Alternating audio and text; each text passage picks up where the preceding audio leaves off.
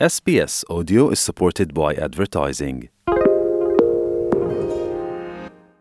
SBS is Australia's most trusted multilingual broadcaster. Our listeners are loyal, highly engaged, and have supported countless local businesses. We offer advertising packages for businesses of all sizes. Our experienced sales team will guide you through the process of owning a great campaign. Bring your own ad or have our production team make you something in one of our 68 languages. Start the conversation with your new audience today. Email sales at sbs.com.au.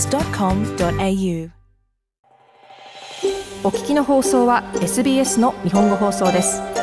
詳しくは SBS 日本語放送のホームページ sbs.com.au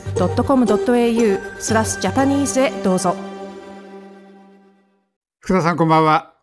こんばんは。よろしくお願いいたします。はい。7月に入りまして、月始めですんで、まずはいスタジアムのご紹介ということでお願いしたいんですが、どうではしょか？いうそうですね。はい。えっ、と、今回ご紹介しているスタジアムは、えー昨年のですね、史上2回目となります MCG 以外で行われた AFL グランドファイナルの会場になりました、パーススタジアムご紹介したいと思います。うんはい。あの、AFL のグランドファイナルではですね、6万1118人、えー集まったんだそうですけれども、これ実はね、満員じゃないんですよ。あーまだ入るんですね。満員は6万1266人。あの、本当にわずかなんですけれども、あの、ちょっとまあ届かなかった。でね、あの、こちらのパーススタジアムというのはですね、あの、2018年に開業しているんですけれどもですね、あの、去年のグランドファイナルは、あの、最も大入りでもないんですよ、実は。うん、おーまだ上があるんですね最。も多い、はい、最も多いというのはですね、2019年、つまり開業の翌年ですよね、開催されましたラグビーユニオンのワラビーズ対オールブラックスブレディスローカップ、こちらの方の観客が6万1241人ということで、うん満員マイナス25人、どっからこの25人出てきたのかよくわからないんですけれども、こちらの方がですね、うんえっと、今までの、あの、最も、えっと、大入りの記録ということだそうです。うんまあ仕方ないですね。オールブラックスではう。んそうですね。えっと、こちらの方のですね、えっと、あパーススタジアムの方なんですけれども、パースのいわゆる街の中心部の方から東側にあります、バーズウッドというサバーブにありまして、えっと、言ってみたら、5 levels、いわゆる5階建てぐらいの高さのスタジアムということなんですけれども、えっと、こちらの方はですね、なんと、2019年には、世界で最も美しいスタジアムにも選ばれたと。おーなるほど。履歴もあるんですね。で、えっと、私これちょっと、なんか印象的に私ここもしかしたらこんなに新しいスタジアムなので、いわゆるドーム型なのかなと思ってましたら、ドーム型ではないんですけれども、客席の85%をファブリックでできた屋根でカバーをしておりまして、このカバー率というのは、国内のいわゆるこう、あの、ドームではないスタジアムの中では、カバー率が国内最高ということなんですけど、まあ、考えてみたら、パス、夏とかものすごく暑くなりますよね。うんだからそれも考えて、まあ、あの、対応を考えられているということなんですけれども、あと私、ここのスタジアム、あの、いろいろ調べてました。大変面白かったのがですね、なんと、男性用トイレ、女性用トイレの数。あの、言ってみたら、まあ、ここのスタジアムは、まあ、多目的ではありますけれども、言ってみたらメインは、あの、スポーツ、あの、AFL の、あの、ウェストコーストイーグルス、そしてフリーマントルドッカーズ、そして、あの、クリケットのパーススコーチャーズの、あの、ホームグラウンドということで、やっぱりスポーツがどうしてもメインですよね。なのに、女性用トイレの方が多いらしいんですよ。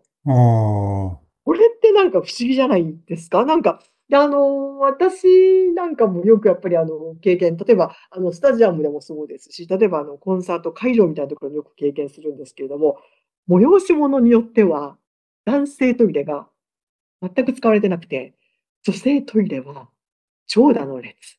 やっぱり一人当たりのあの使う時間が長いんですよ、女性の方が。そうですか。私、やっぱりね、ここのスタジアム多目的、まあ、コンサートもやるって先ほど言いましたけれども、多目的ということは、将来的に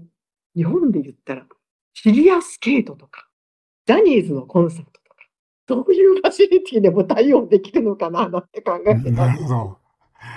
いやー、しかしネットボールも捨てたもんじゃありませんよ、西オーストラリア。そうです。あ、それも、でもここやっぱり野外ですか？ら、ネットボールはね、さすがにちょっとできないんですけれども、はいあとですね、あの、すごいなと思ったのがですね、あの、場内の50箇所以上の中に、あの、フードとかドリンクを買えるファシリティがありまして、一旦ここの中に入場すれば、なんと40メートル以内に何か買えるショップがあるうん。ということなんですよ。なるほど。売り上げで稼ぎたいんですね。そうですね。そして、はい。やっぱり新しいスタジアムの常といたしまして、もちろんスタジアムツアーもあります。それから、アデレードの時もご紹介したんですけど、ここもなんと、ルーフトップのツアーがあります。ということで、ここも高さ42メートルまで上がれるということで、このルーフトップに上がれるツアーは、このスタジアムツアーとは別格に、いわゆるあの、天使ちゃんのこういう頭の、こう、あの、あれですよね。降臨ですよ。あれを、あの、言います。ヘイローって言われてるツアーでありまして、こちらの方はですね、日中とトワイライトと夜と3つ用意されてます。それからありました、やっぱり。ゲームデーもルーフトップから観戦ができる。あなんですけれども、こちらの方のですね、ルーフトップの観戦は、この、いわゆるルーフトップに上がるお題、プラス AFL の試合は入場券も必要ということで、なかなかこちらの方も本当に、あの、なんかかなり特別な時にちょっと取っときたいかなっていうような感じなんですけれども、それからですね、もう一つすごかったのが、ここのルーフトップからですね、ハーネスとかいわゆる安全器具をつけまして、屋根を降りる経験もできる。ロッククライミングの逆ですねられてるんですけども、はい、あの、いろいろですね、いろいろレビューとか見ましたら、このあの屋根から降りる経験というのはなんか、なかなか評判がいいみたいあ。ああ。しかし、ではい。何メーターって言いましたっけ？えっ、と、高さがですね、えっ、と、こちらの方が42メートル。うん、かなりのものですね。そうですね。うん。やっぱりあの、こちらの方もですね、新しくできたスタジアムなんですけれども、やはり、あの、かなり、えっ、と、ロケーションもやはり良くてですね、あの、パースの東側、えーのバーズウッドという、まあ、郊外にあるということなんですけれども、あの、入場料金にですね、公共交通機関が全部込みなんですよ。バスうん、電車。だから行くときにはですね、バス、電車、この入場券を見せれば、いわゆる公共交通機関には無料で乗れるということなんですけれども、で、もうちょっとやっぱりですね、ちょっと